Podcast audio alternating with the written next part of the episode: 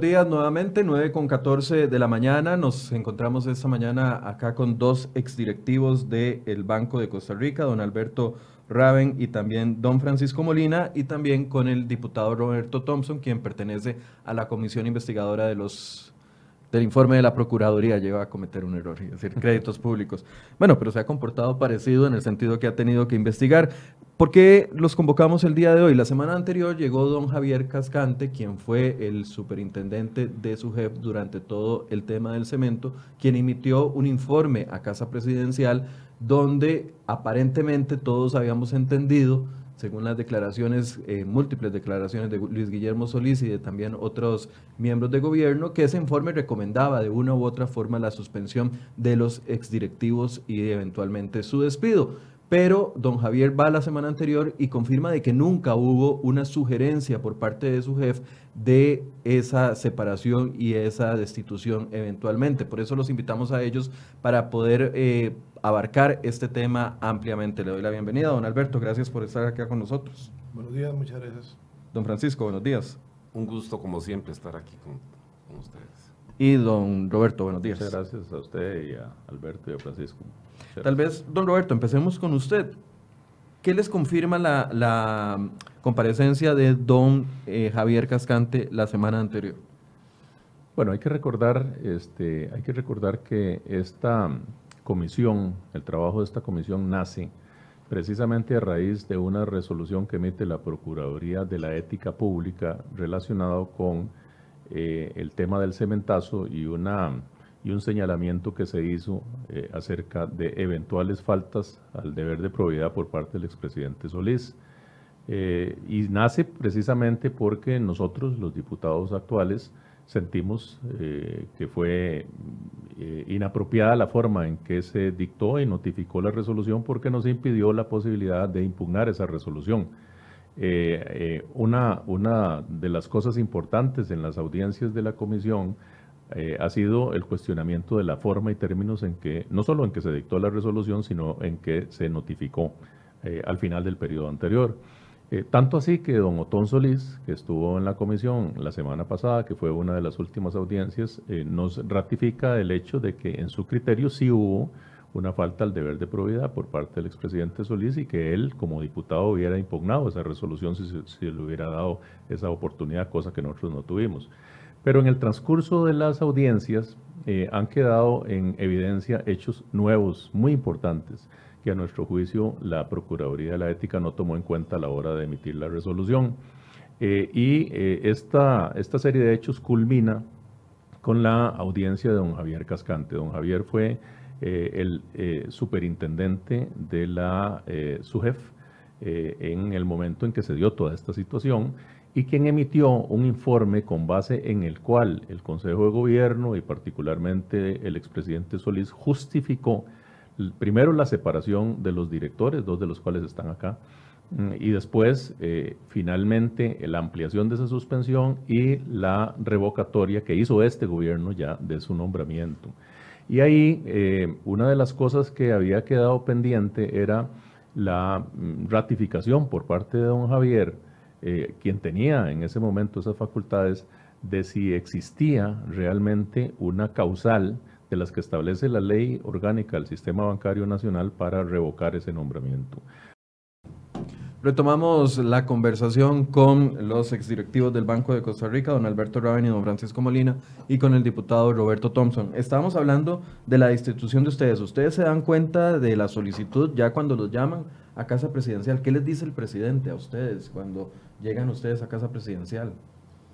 Bueno, eso fue un día en la tarde, un martes en la tarde, no se me olvida, eh, nos llamó en carácter de urgencia. Nosotros pues queríamos saber qué era lo que el presidente pues tenía, o, sea, no teníamos tan claro qué era en ese momento.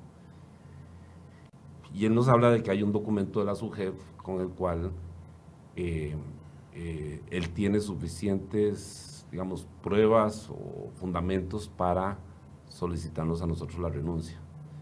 Eh, como dijo en algún momento el compañero Alberto, cuando, cuando pedimos el documento para ver qué era lo que la subjefe estaba diciendo, porque un documento de la subjefe es algo muy técnico, muy serio, ¿verdad?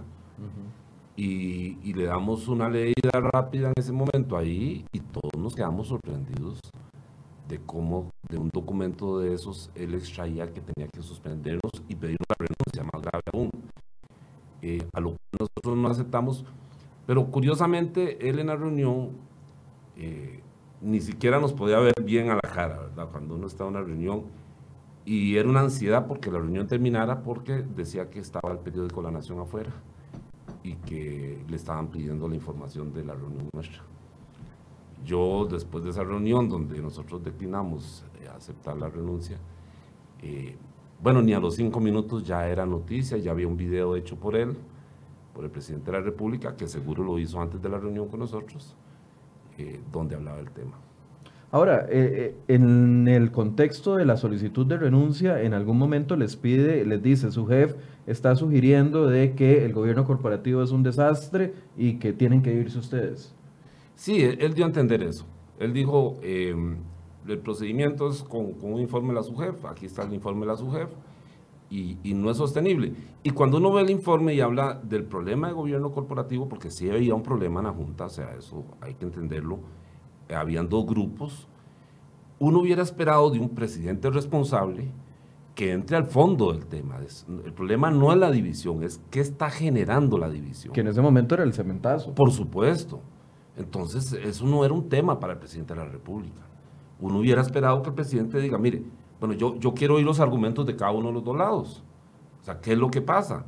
Eh, ¿Por qué unos están protegiendo el crédito y otros están pidiendo que sea investigado? Y ya habíamos pedido la investigación, ya teníamos documentos del propio banco que ya hablaba de asuntos graves dentro del crédito. Pero ese no era el tema. Entonces uno dice, como un presidente de la República con un escándalo nacional viene a decir, es que el problema de ustedes es que están peleando entre ustedes, cuando el tema de fondo era lo que estaba viviendo la Junta y ese no era un tema que le interesaba al presidente de la República en ese momento.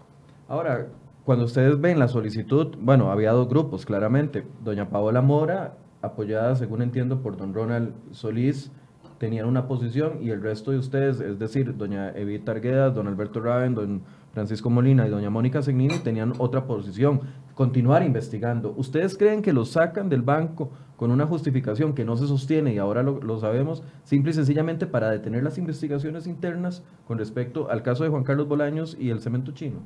Es que de las evidencias que uno mira, es lo único que uno puede llegar a concluir. Porque teniendo usted, presidente de la República, un escándalo de ese nivel en un banco, y sabiendo que hay un grupo de personas que son las que están investigando a fondo, las que han suspendido a un gerente, ¿cómo en ese momento usted va a llegar así, no, váyase para la casa? Todo lo contrario, uno habría esperado que el gobierno de la República nos acuerpara y nos dijera, bueno, ¿qué necesitan ustedes? Más información, o sea, el gobierno tiene muchas maneras de conseguir información. No, eh, la solución de él es, es que ese es un problema de gobierno corporativo. Entonces es, uno, es donde se pregunta, o sea, ¿en qué estaba pensando Luis Guillermo? La única lógica que uno encuentra es que encontró una excusa para mandarnos a la casa y traer gente nueva. Yo no digo que ellos vinieran con malas intenciones o lo que sea, pero cuando usted trae siete personas nuevas que no conocen la historia, no conocen la documentación, eran, vea, eran cientos de documentos que tenían que empezar por leer ellos. Actas de dos años, o sea, ¿cuál miembro de junta directiva podía entender todo lo que estaba pasando dentro del banco? Que eran hechos muy, muy graves. Tan graves que días después de la suspensión de nosotros, el Ministerio Público eh, intervino y ya conocemos la historia, ¿verdad? Gente en la cárcel y situaciones muy graves, mientras que el presidente de la República estaba preocupado porque no había armonía entre los miembros. Entonces, la pregunta de uno como ciudadano, aquí, aquí yo pregunto como ciudadano, entonces en la función pública uno tiene que llegar y quedarse callado y no hacer ruido para que todo el mundo esté contento. O lo que pretendía el PAC con su visión de gobierno era denunciar todas estas cosas y transparentar todos estos procesos. Y es que tal vez, adelante, eh, yo en sentido común, estábamos en medio de una investigación, ya la Auditoría General del Banco estaba investigando el crédito, llevaba dos meses de investigarlo Por orden de doña Mónica Segnini. Por orden, de la junta, por orden de la Junta Directiva. Sí, pero bajo la presidencia. bajo la presidencia de doña, Mónica. Porque bajo la presidencia de Paola Mora nunca se pidió una investigación. No, no, no, la investigación se pide ya, ya cuando doña Mónica es, es presidenta. Estamos en medio de una investigación. O sea, lo lógico es, antes de tomar una medida como esta, es esperar a, ver el resultado de la investigación, ver el informe que estaba, tenía que haber salido en los siguientes 30 días. Eh, es, es una cuestión lógica y, tomamos se tomó una medida de suspender a la junta directiva, que además hoy sabemos, y yo creo que hubo, confusión en aquellos días, pero hoy sabemos que la junta directiva no tiene nada que ver con el crédito. El crédito lo aprueban otros funcionarios del banco, no es la junta directiva. La junta directiva no era responsable del comportamiento del crédito. La junta directiva lo que estaba haciendo era investigando cómo se había comportado el crédito. Entonces, a mí, yo no sé qué les pasaba por la cabeza a la hora de pedirnos la renuncia pero lo que yo sentí es que nos pidieron la renuncia para que esa investigación que estaba haciendo la, auditoría no se llevara a cabo.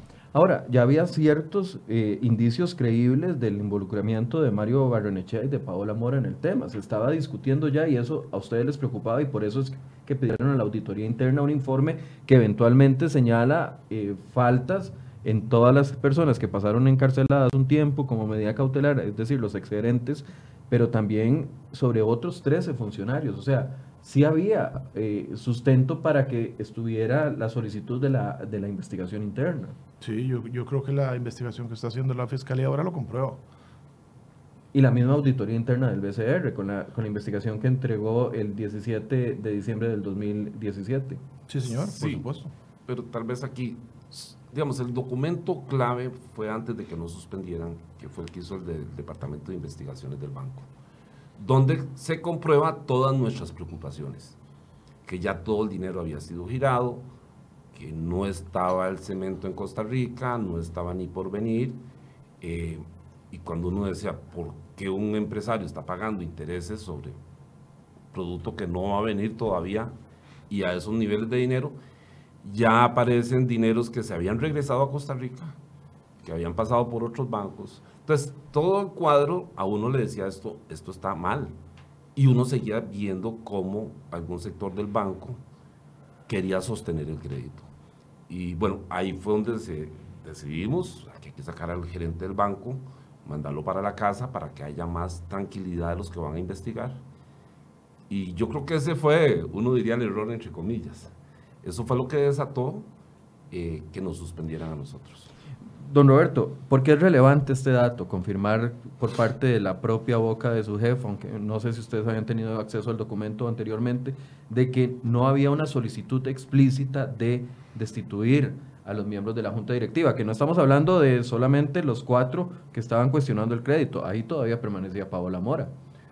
Sí, tiene, digamos, yo quisiera volver al, al, al tema este, de la necesidad de determinar si realmente la Procuraduría de la Ética Pública hizo un trabajo lo suficientemente amplio e integral para poder determinar o llegar a la resolución que emitió al final.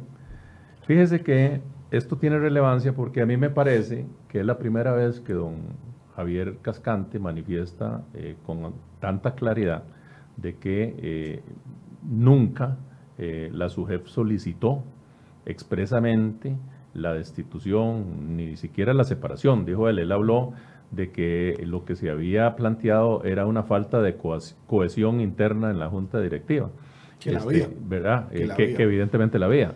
Pero también yo le pregunté en su momento si había otros, digamos, remedios para poder enfrentar esa situación y él me manifestó que sí, que evidentemente había otras posibilidades que me parece que es un poco lo que se refiere a don Francisco, pero voy a recordar, don Michael, lo que dice el artículo 25 de la Ley Orgánica del Sistema Bancario Nacional. Los miembros de Junta Directiva serán inamovibles durante el periodo para que fueran designados. Sin embargo, cesará de ser miembro de la Junta Directiva y vienen ahí las causales correspondientes, que son básicamente seis.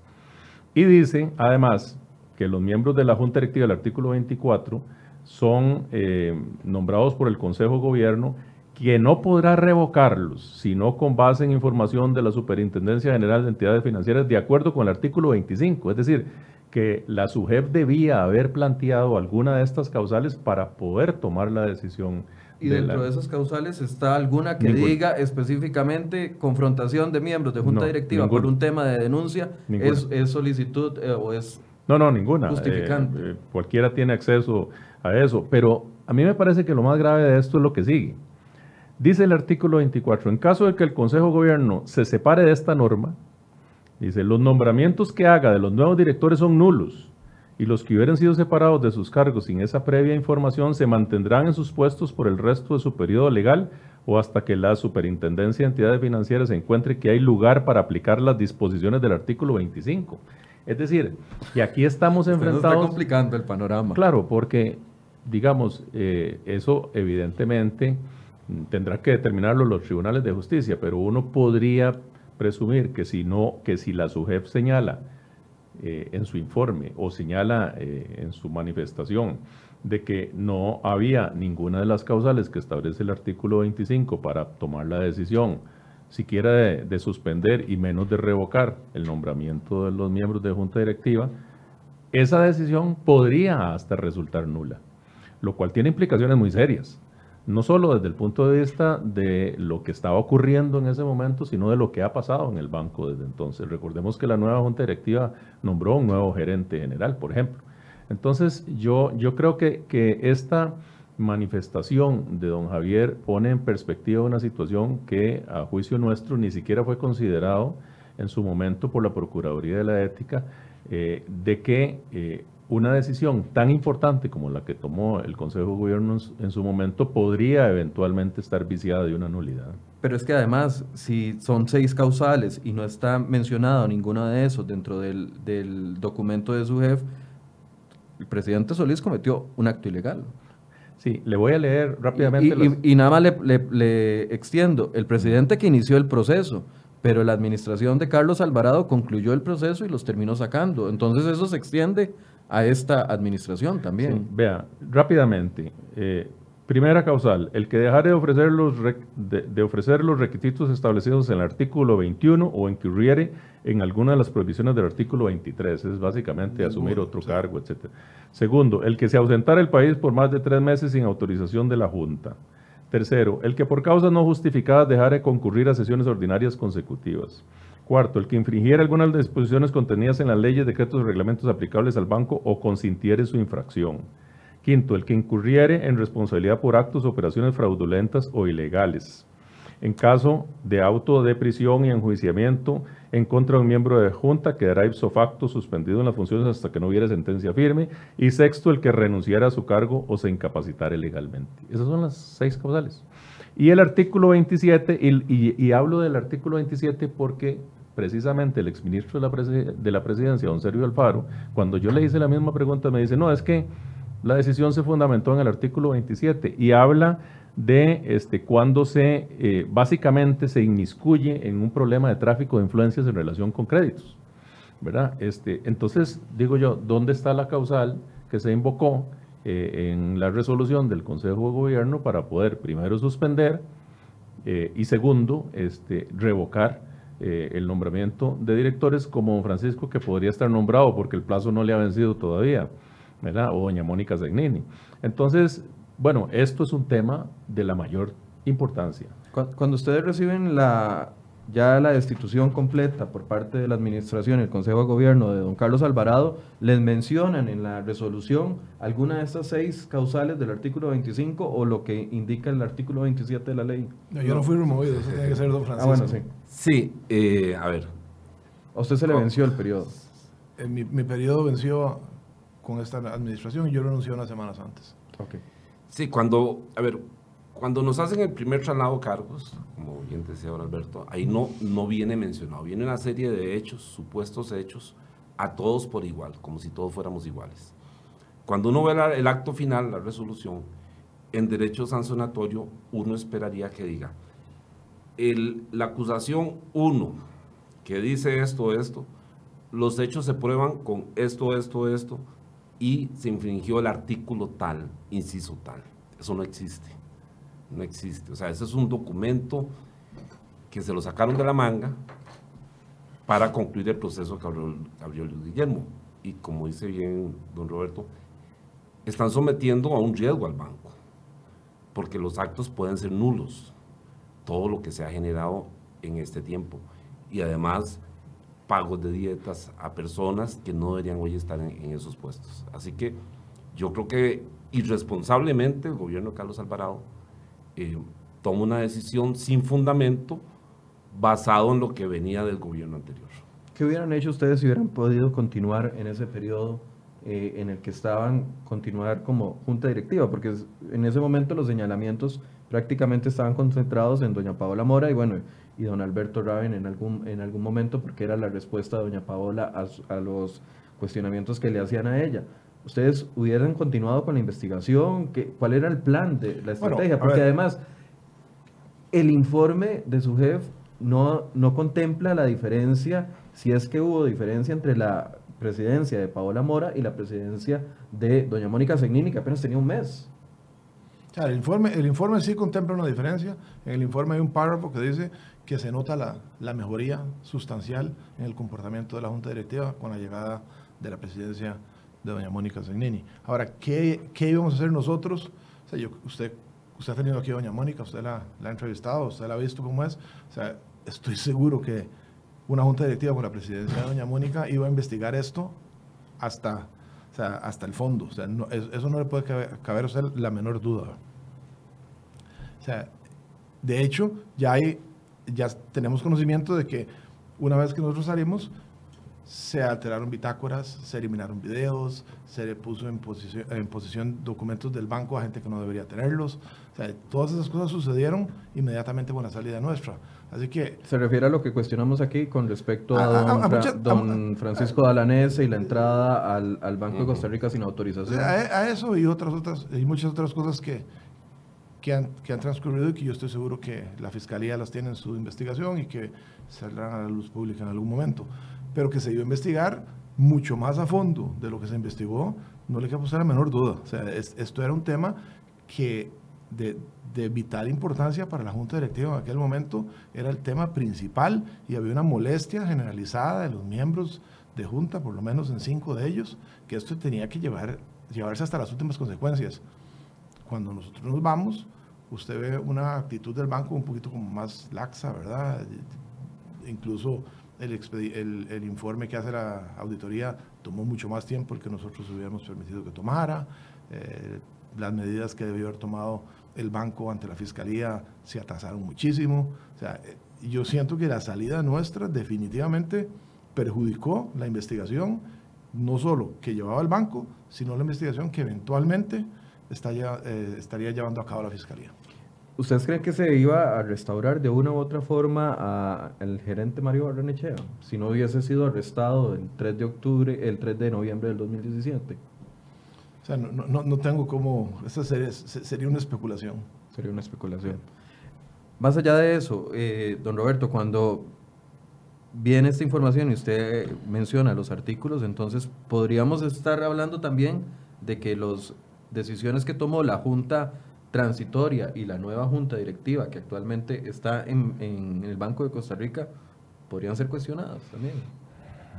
Es un tema grave, ¿verdad? Muy, muy grave, muy delicado y, y bueno, yo eh, no quisiera hablar por el resto de los compañeros en las conclusiones que irá a tomar, pero a mí me genera dudas, realmente dudas bastante razonables el hecho de que este, don Javier Cascante haya ratificado en su audiencia bajo juramento de que no había ninguna de esas causales mencionadas en el informe de la superintendencia. Eh, y refiriéndonos al, a lo que establece la ley, eh, pues si ese, si, esa, si ese acuerdo del Consejo de Gobierno eh, resulta nulo, ahí hay evidentemente consecuencias. Consecuencias porque se nombró otra nueva junta directiva, se pagaron dietas a dos, digamos, a dos juntas directivas, hay incluso eh, fondos públicos de por medio, de manera que, pues yo esperaría que eso sea tomado en cuenta. A mí me parece que, como dice don Alberto, la, hay que respetar el proceso que la Fiscalía lleva adelante de investigación y los tribunales de justicia. Hay un proceso eh, que se está llevando a cabo, pero desde el punto de vista nuestro, nosotros eh, tenemos eh, una serie de hechos que nos permiten hacer dudar eh, o tener dudas razonables de que hubo decisiones tomadas en casa presidencial.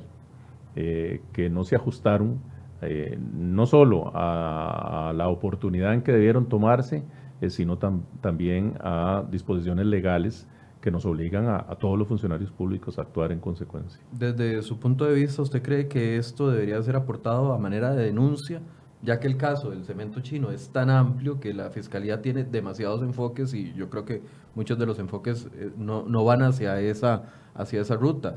Sin duda, una de las posibilidades que tendríamos que valorar con los restantes miembros de la comisión es que todos estos hechos nuevos que han sido puestos en evidencia pues sean trasladados a, distintos órganos. Incluso hemos hablado de la posibilidad de la reapertura del caso a nivel de la Procuraduría de la Ética, pero también eventualmente el envío a la Fiscalía. Todo esto yo creo que suma a una investigación seria que está realizando la Fiscalía al respecto.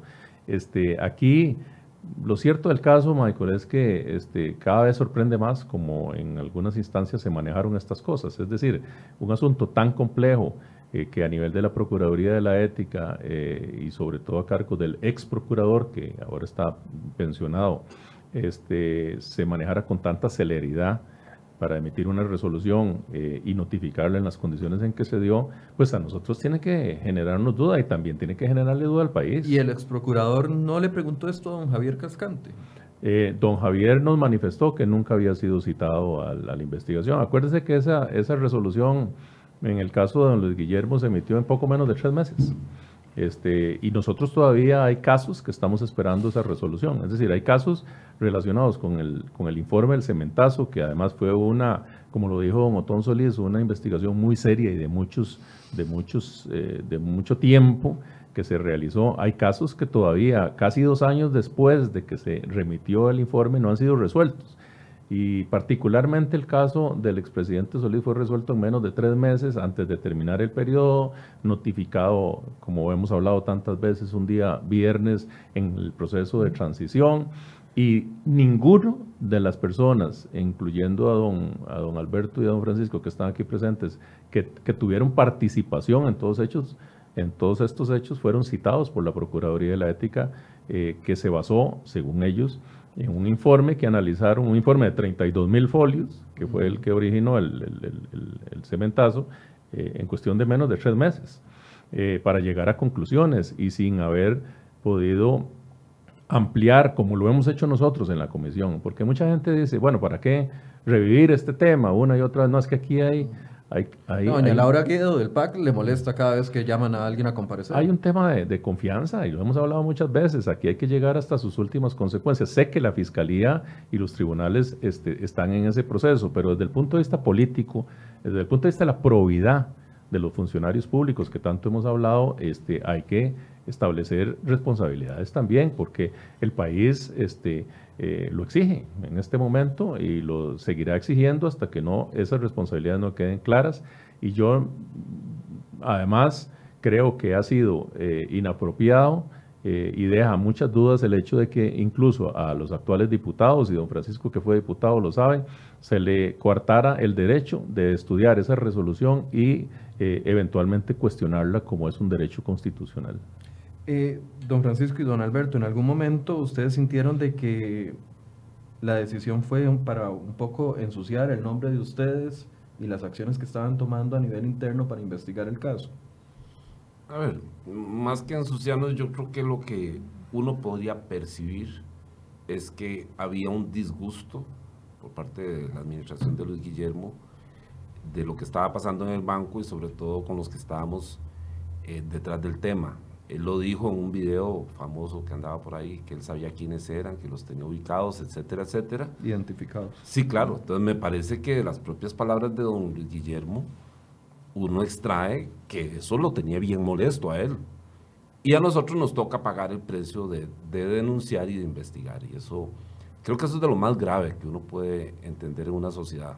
Cuando, cuando usted, la señal que le están dando a los políticos es calladito más bonito. Si usted habla, se va para la casa. Y eso es grave, muy grave. Y yo creo que, la fiscalía tendrá que terminar su informe y su investigación y llegar a las conclusiones del caso. Cuando yo le he preguntado eh, en esta mesa tanto a Rodolfo Pisa, actual ministro de la Presidencia, como a don Carlos Alvarado, cuando estuvo acá y, y, bueno, no quería referirse mucho al caso del tema del cemento chino, cuando les he preguntado eh, por qué no han actuado de una forma más contundente, etcétera, etcétera, la respuesta siempre ha sido la misma. Eh, ya hubo dos investigaciones de dos consejos diferentes de gobierno que llegaron a la misma conclusión y ya esto se vio en tribunales pero yo no recuerdo que se haya visto en tribunales a menos de que se estén refiriendo específicamente a la eh, medida cautelar que ustedes apelaron ante sala constitucional. la pregunta es, ¿ya esto se vio en tribunales, como dicen las autoridades? No, en realidad en los tribunales no se ha visto el fondo de este asunto.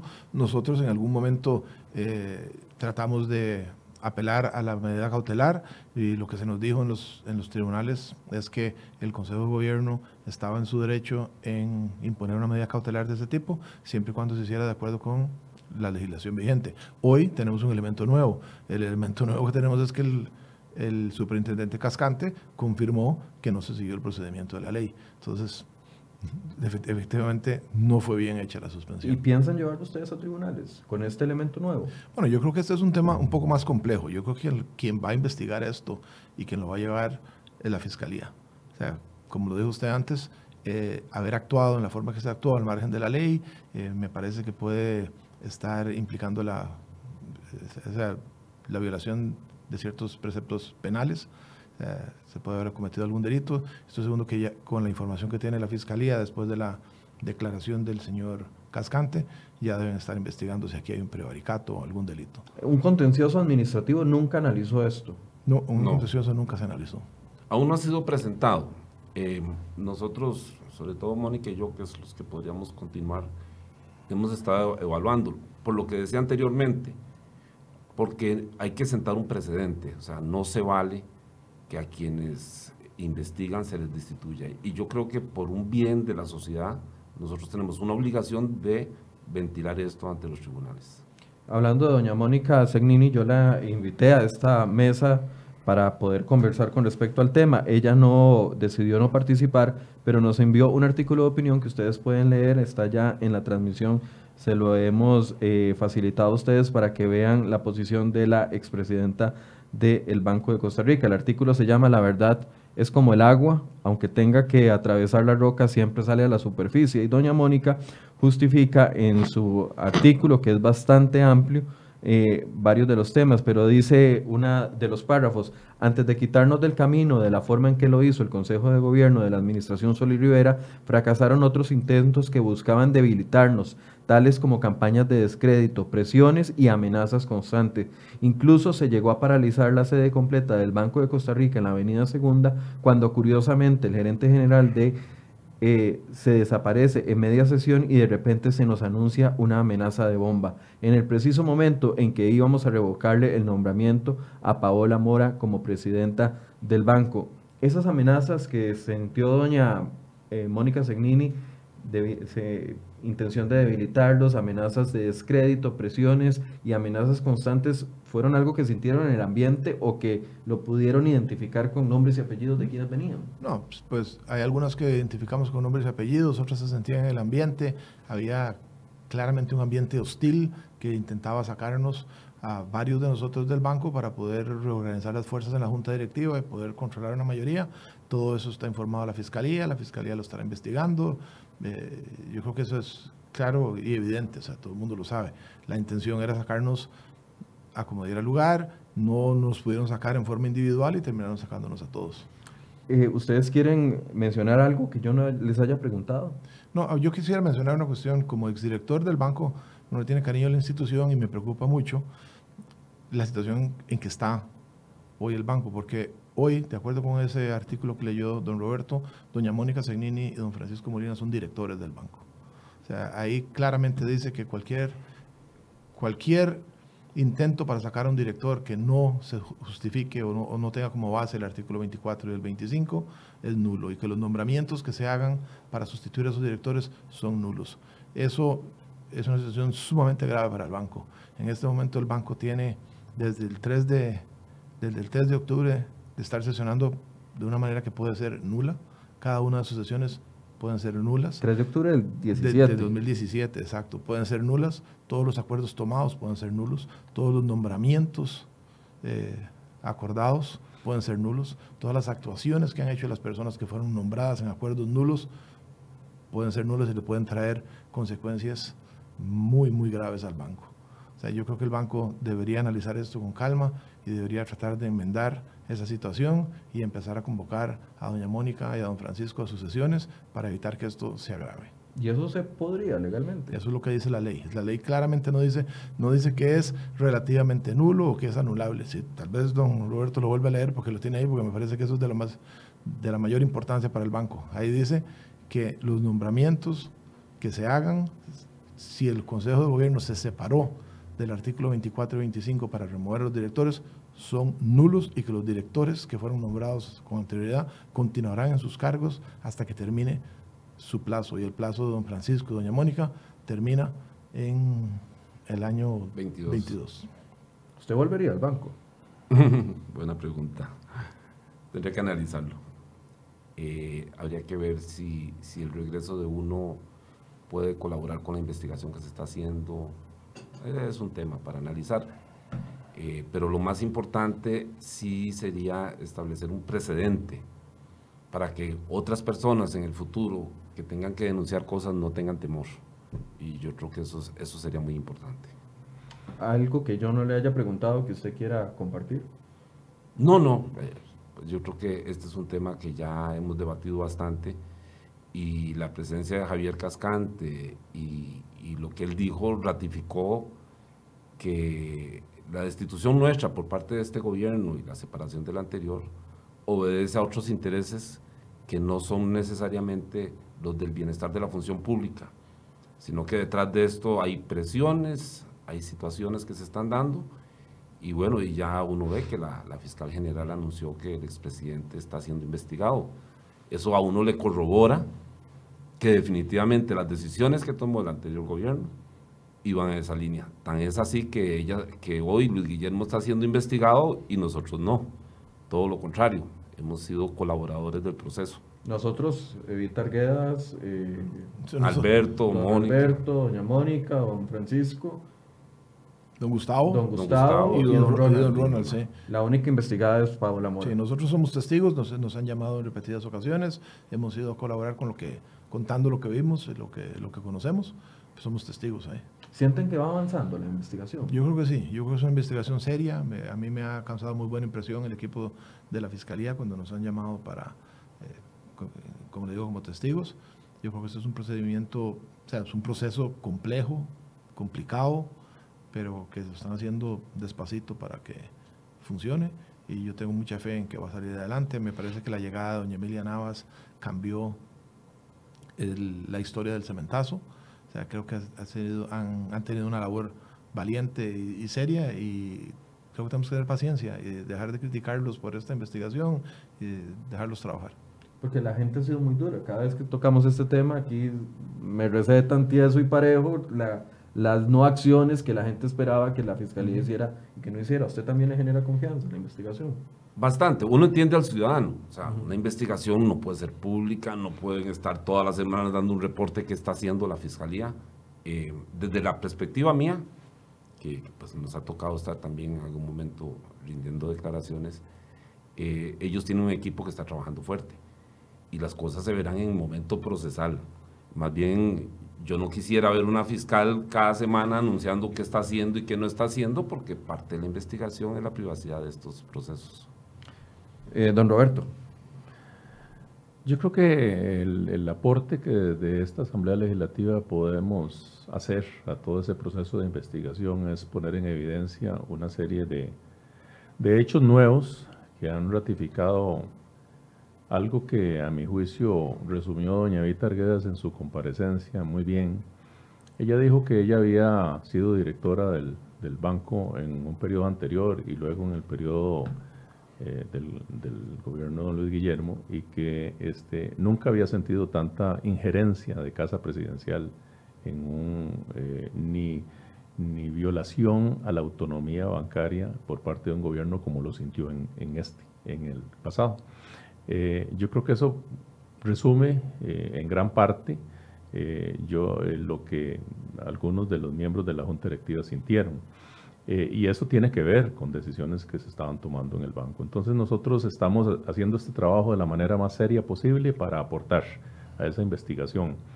Las conclusiones eh, tienen que ponerse en conocimiento del plenario el próximo 5 de agosto, que es la fecha en que vence, y a partir de eso el plenario analizará el tema eh, y eventualmente, como le, decía, eh, podrá ser un aporte más a esta investigación que realiza particularmente la, Fiscalía. Sujeto a, que siempre nosotros los abogados sabemos de que, de que esto puede ser revisado a nivel de, de los tribunales de justicia, lo cierto del caso es que eh, este tema de la forma eh, y las condiciones en que fue revocado el, nombramiento de los miembros de Junta Directiva es hoy un tema eh, que debe ser analizado y a mí me parece que el presidente Alvarado y el Consejo Gobierno deben ponerle toda la seriedad del caso. Esta manifestación de don Javier Cascante pone en perspectiva una situación de la cual se especulaba pero que no había confirmación y hoy tenemos la confirmación y pareciera de nuevo, sujeto a esa revisión de que hubo una violación clara de, eh, la ley del sistema bancario nacional y que eso va tiene que tener consecuencias. Porque ustedes buscaban faltas al deber de probidad, pero ya encontraron algo penal. Así es. Sí, eh, esto será puesto en conocimiento, pero además, este, de, al final de cuentas, el objeto de la investigación eh, concentrado en la eventual injerencia de la presidencia de la República en todo este tema, pareciera que esto es un elemento adicional que nos confirma que eventualmente sí la hubo. Eh, y bueno, tendremos que emitir esas conclusiones el próximo 5 de agosto y hacerlas públicas para, aportar, para aportar a esa generación de confianza que aquí eh, todos tenemos la obligación de generar, pero además para que eh, se enrumben las decisiones que hay que tomar en el manejo de los fondos públicos. El Banco de Costa Rica es un banco muy importante para este país eh, y tiene eh, que ir adelante en un proceso de generación de confianza y de protección de los fondos de todos los costarricenses. Don Francisco, una conclusión. Bueno, yo creo que en buena hora que se abrió una nueva ventana de, análisis con respecto al informe de, de la Procuraduría de la Ética eh, porque yo creo que esto ha permitido ventilar algunos temas que primero no se habían dado en la anterior comisión que investigó el cemento porque, porque concluyó antes. y, yo creo que eh, la forma que se ha seguido detrás de todo este tema siempre ha habido oscuros. Hasta la Procuraduría de la Ética ahora está en la lista de los que pueden estar siendo investigados en el sentido de que no cumplieron con su tarea. Y uno puede ver la influencia del poder en todo este proceso y yo creo que en buena hora que se abrió este proceso. Don Alberto. No, yo lo, lo que quiero es eh, recalcar que este es un tema sumamente complejo, que la Fiscalía está haciendo un buen trabajo y que tenemos que tener paciencia. Yo espero que esto llegue a buen puerto y sobre todo para que las futuras generaciones tengan claro que cuando están en un cargo público y ven algo que es incorrecto, debe denunciarse. Don Roberto. Sí, bueno, no, agradecerle, Michael, como siempre. Este, y de nuevo, eh, estamos en esto por una responsabilidad país. Eh, como tantas veces lo hemos hablado, eh, yo debo reconocer este, que la comisión anterior que investigó eso lo hizo de manera muy seria. fue un proceso que movió los cimientos mismos de nuestra democracia porque involucró a los tres poderes del, del Estado y me parece que eh, hicieron un gran aporte en ese fortalecimiento de la confianza. Ahora nos toca a nosotros. Eh, y si todo este proceso, este, con estos hechos que se ponen en evidencia, aporta eso, pues nos sentiremos satisfechos, de manera que también agradecerle a usted y a los medios de comunicación que están atentos a, esto.